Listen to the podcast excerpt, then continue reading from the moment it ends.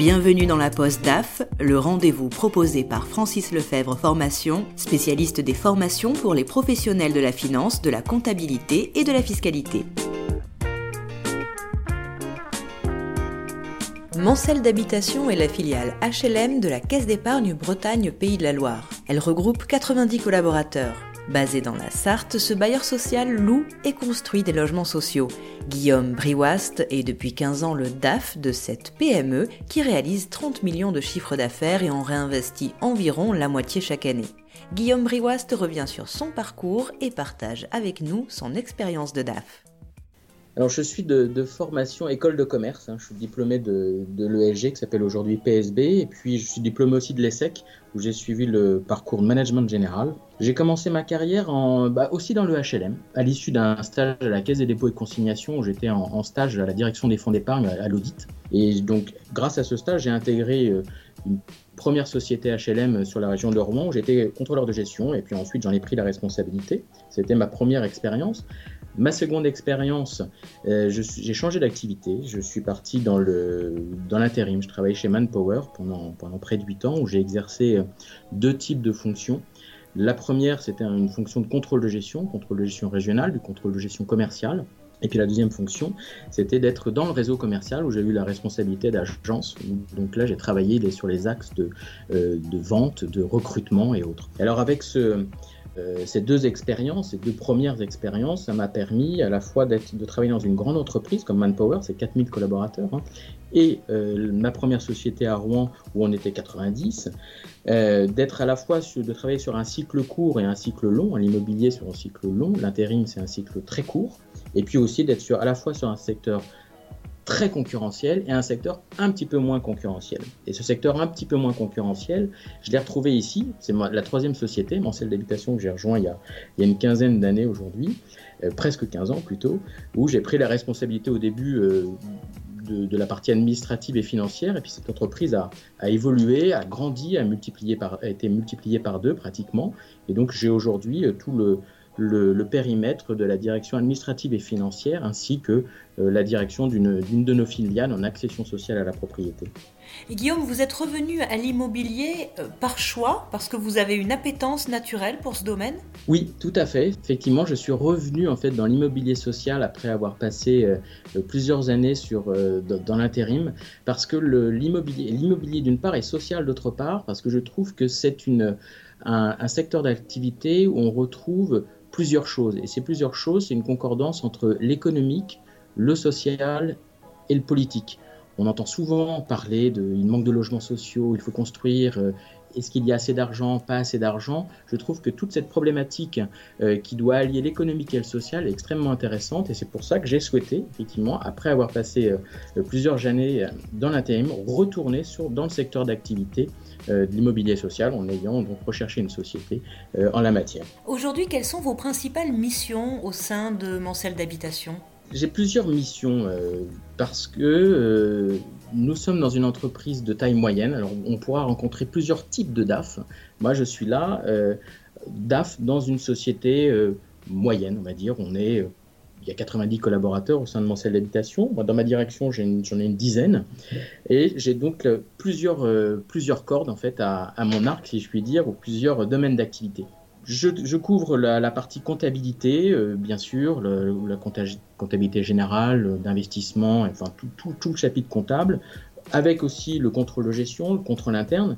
Et alors là, c'est là où on peut rentrer dans une particularité de notre métier, nous, de bailleur social. J'ai aussi en responsabilité tout le département de recouvrement, recouvrement contentieux, parce qu'une partie de nos locataires sont parfois pas à jour de, leur loyer, donc je couvre ça. Je couvre aussi la partie euh, des affaires foncières et juridiques, les marchés publics.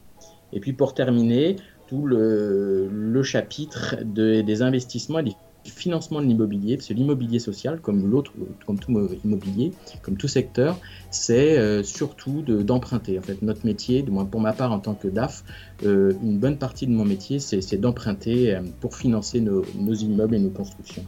Quels sont les principaux axes de développement sur lesquels vous travaillez actuellement? On, travaille sur des axes pour développer en fait des nouveaux produits, des produits qui soient autour du logement, autour de l'habitat. Donc j'ai parlé tout à l'heure du portage immobilier pour des maisons de retraite, pour des EHPAD. Ça, c'est un axe aussi qui est très important chez nous, d'être un, réel partenaire pour ces structures-là. Et ça, ça, ça, découle aussi sur mon propre métier parce que nous avons des montages financiers qui sont différents pour du, du logement euh, familial. On travaille aussi sur euh, le développement de euh, de tout ce qui est l'adaptation de l'habitat, s'adapter aux locataires, aux personnes vieillissantes, aux personnes à mobilité réduite, aux jeunes et autres. On travaille aussi sur une offre de service, une des offres de services connexes, que ce soit peut-être de, la conciergerie, euh, du bricolage ou autre. Et puis enfin, on a un autre axe qu'on va retrouver aussi sur, dans beaucoup de secteurs d'activité, c'est le développement des outils numériques au service de la relation client, la satisfaction client, être euh, le, meilleur euh, fournisseur, je dirais, ou le meilleur prestataire pour, pour nos locataires. Est-ce que vous avez une équipe de collaborateurs auprès de laquelle vous arrivez à déléguer certaines tâches? Comment vous vous organisez? Alors oui, j'ai la chance d'avoir plusieurs collaborateurs et les, euh, différents domaines dont j'ai pu parler euh, précédemment, à savoir le, domaine de la comptabilité, du contrôle gestion, des, financements immobiliers, j'ai pour chaque euh, pour, pour quatre domaines eh des, responsables de départements qui ont eux-mêmes des, équipes. Donc mon, mon, job, en fait, ma mission vis-à-vis de, ces collaborateurs, ben, c'est bien de, les piloter, les animer, les manager et puis de leur, leur donner des, des axes et les axes d'action. D'après vous, quelles sont les qualités clés pour être un bon DAF? Ah, c'est une euh, très bonne question, peut-être à la fois difficile euh, à répondre, mais je, crois qu'un bon DAF ne doit pas forcément euh, être un, comptable. je crois que le, DAF, justement, c'est quelqu'un qui, une fois que les comptes annuels sont terminés, on se positionne au 31 décembre, le comptable va regarder ce qui a été fait, et le DAF eh ben, il va se positionner au 1er janvier et regarder les années futures, regarder devant. Donc, un DAF, ça doit être euh, quelqu'un de, rigoureux, ça doit être quelqu'un, bien sûr, qui, aime les chiffres, mais c'est aussi surtout euh, un généraliste d'entreprise. C'est quelqu'un qui doit pouvoir parler plusieurs langues. Il doit pouvoir parler à la fois euh, droit, il doit pouvoir parler finance, il doit pouvoir parler informatique, il doit pouvoir parler comptabilité. C'est aussi donc quelqu'un avec une culture d'entreprise, une culture générale assez forte, assez poussée. Et pour terminer, je dirais, il faut qu'il soit pédagogue et qu'il sache communiquer. C'est très important. Le bon DAF, entre guillemets, doit être un communicant à l'égard de la direction générale, à l'égard de la gouvernance, à l'égard des collaborateurs et à l'égard euh, des externes à l'entreprise. Est-ce que ces qualités, elles sont propres au DAF d'aujourd'hui? Ça veut dire, est-ce que les missions du DAF ont évolué à travers le temps? Elles étaient différentes avant, d'après vous? Alors, l'émission, la finalité n'a pas changé, je pense, parce que la, mission d'un DAF, c'est de s'assurer que l'entreprise a, les ressources financières suffisantes pour pouvoir euh, réaliser son développement, réaliser ses ambitions et garantir la pérennité de l'entreprise. Mais la manière de réaliser ces missions, elles, elles ont évolué. Alors, elles ont évolué certes en, fonction de l'évolution technologique, euh, bien sûr. Elles évoluent aussi en fonction de l'entreprise elle-même. L'entreprise dans laquelle je suis a évolué. Donc les missions du DAF de Mancel d'habitation ont évolué puisque l'entreprise s'est développée. On a tout multiplié par deux.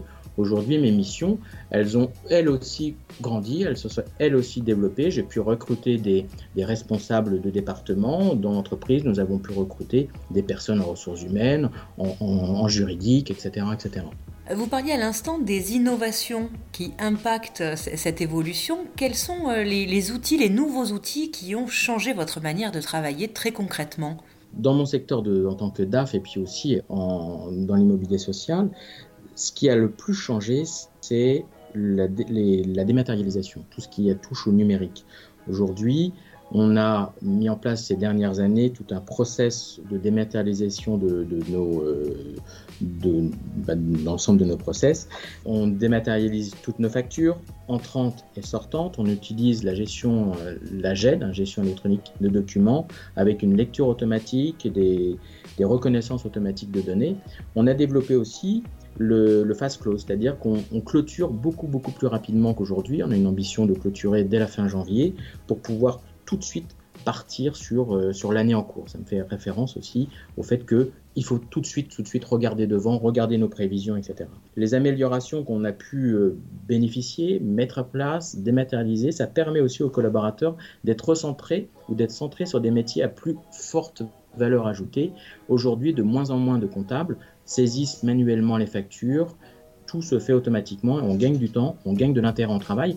Et ce, ce, gain de temps, il est au bénéfice aussi de nos locataires parce que dans nos innovations, on a aussi innové de plus en plus, et c'est ce que l'on souhaite faire, c'est avoir une relation avec nos locataires qui soit peut-être moins papier, mais beaucoup plus qualitative humainement. C'est-à-dire, on a développé une application, on développe maintenant énormément de choses en relation numérique avec nos locataires au service d'une relation humaine de qualité.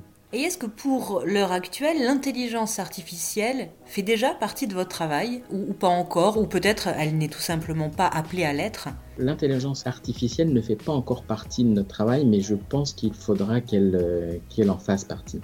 Pour euh, modéliser euh, nos prévisions, nous on, fait, on, est sur un métier long, c'est-à-dire qu'on fait des prévisions à, à, 5 ans, à 10 ans, tout simplement parce qu'on connaît en, en immobilier, moi je connais le poids de mes, amortissements futurs, je, connais en fonction des taux d'intérêt, des évolutions, la charge de la dette que je vais avoir.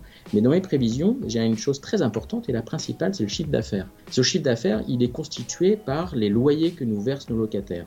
Simplement, dans Excel, on peut se dire, bah, je vais reprendre un taux moyen d'occupation ou un taux de vacances, c'est le terme que nous utilisons aujourd'hui et puis je fais des projections. Mais je pense que l'IA va peut-être certainement nous permettre de modéliser des données qui sont pas structurées, comme le comportement de nos locataires, comme euh, euh, évaluer les, consommations, parce que dans notre chiffre d'affaires, on a beaucoup de, de refacturation de charges. Et ces refacturations de charges, ça peut être des charges de chauffage, des charges de consommation d'eau chaude ou autres, et peut-être que euh, l'IA va pouvoir modéliser et, pouvoir nous proposer en fait des, projections statistiques qui pourraient nous dire bah, en moyenne euh, tel type de, ménage composé de 3 ou 4 personnes va consommer en moyenne tant d'eau chaude par an, la météo euh, prévisionnelle eh bien c'est tel temps de degrés donc nous aurons plusieurs données de chauffage, etc.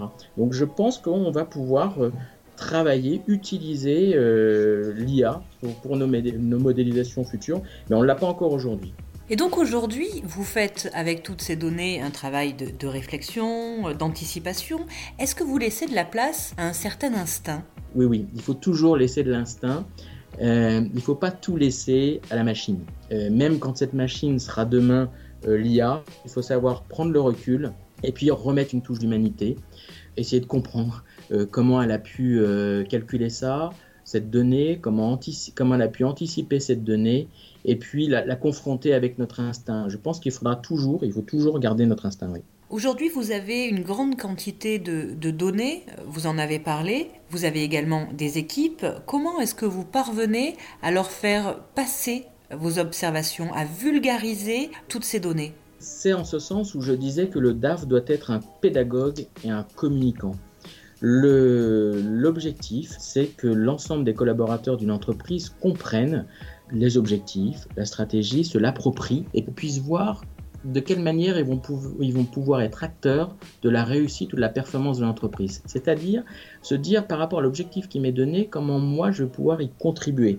Et pour pouvoir se positionner dans une organisation, dans une réussite, il faut bien la comprendre. Là, la pédagogie va être nécessaire et en appui de cette pédagogie, on a besoin de tableaux de bord, on a besoin de quelques chiffres clés euh, qu'il est nécessaire d'expliquer, qu'il est nécessaire de clarifier. Est-ce que vous avez recours à la data visualisation justement pour les clarifier, pour les expliquer aussi, pour vous aider en soutien? Très précisément, peut-être pas indirectement, ou plus généralement oui, parce que on travaille sur des tableaux de bord qui sont, nous l'espérons, le plus clair possible, le plus parlant possible, le plus pédagogique possible. C'est de redonner, des, de transformer ces données chiffrées en, je vais pas dire en images, mais en graphes, en courbes et en chiffres simples c'est, je crois, le, but de la data visualisation, c'est de vraiment de, transformer une donnée brute en une donnée qui soit imagée, compréhensible. Et ça, c'est important et on l'utilise. Est-ce qu'il manque encore une innovation pour transformer votre profession et votre façon de travailler, pour la faire évoluer davantage? Peut-être le propre de l'innovation quand on n'est pas euh, dans le métier de, recherche ou de technique, c'est de ne pas savoir encore ce qui, va, ce qui sera proposé. Je pense qu'il manque encore des innovations, très certainement, mais aujourd'hui, j'ai la modestie de dire que je n'ai pas encore mis en place au sein de ma structure toutes les innovations qui sont aujourd'hui possibles. Donc, euh, euh, on va mettre en place tout ce qui est innovant aujourd'hui et on mettra en place demain toutes celles qui arriveront comme l'IA mais vous les accueillerez euh, avec euh, enthousiasme. Avec enthousiasme et plaisir, oui. Est-ce que vous suivez des formations professionnelles pour mettre à jour à la fois vos pratiques et vos connaissances? Alors oui, j'ai la chance de pouvoir euh, suivre des, formations assez régulièrement. Alors sur des domaines très variés parce que euh, un DAF d'une PME euh, a plusieurs domaines d'activité, plusieurs missions. Alors que ce soit des, sur des domaines purement fiscaux par exemple ou, juridiques ou financiers, mais je, je, me tiens assez régulièrement à jour à la fois donc sur des questions d'actualité ou sur, de, sur des questions techniques. Et vous êtes plus présentiel ou e-learning?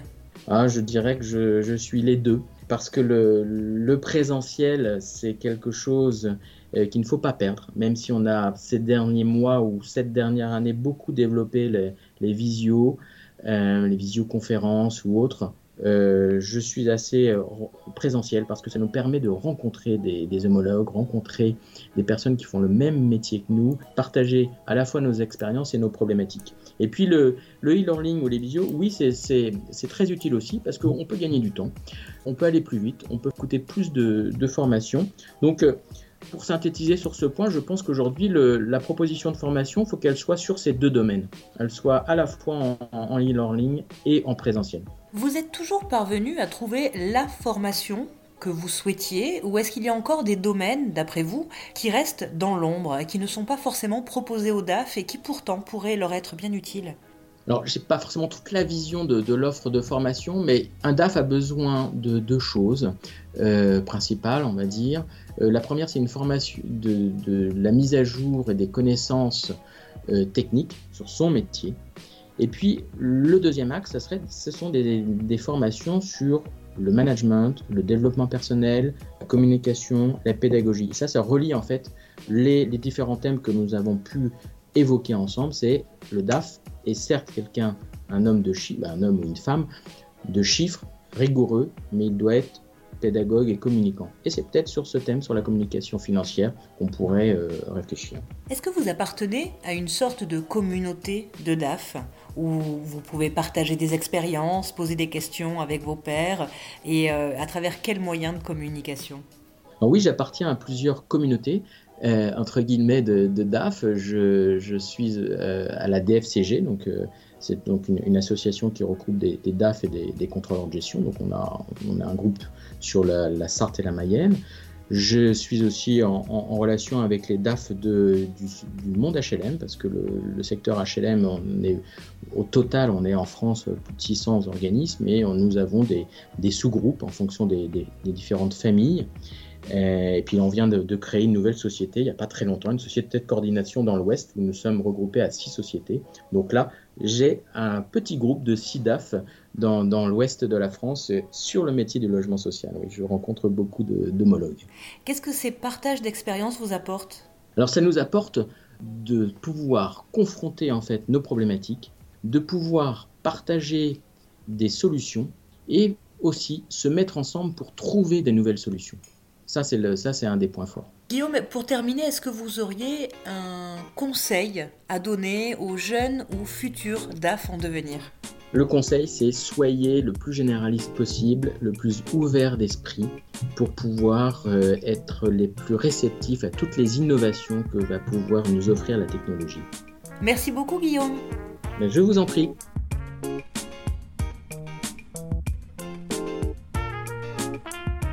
Merci à Guillaume Briouast, DAF de Mancel d'Habitation, pour ses conseils et son partage d'expérience. On se retrouve bientôt pour une prochaine pause DAF.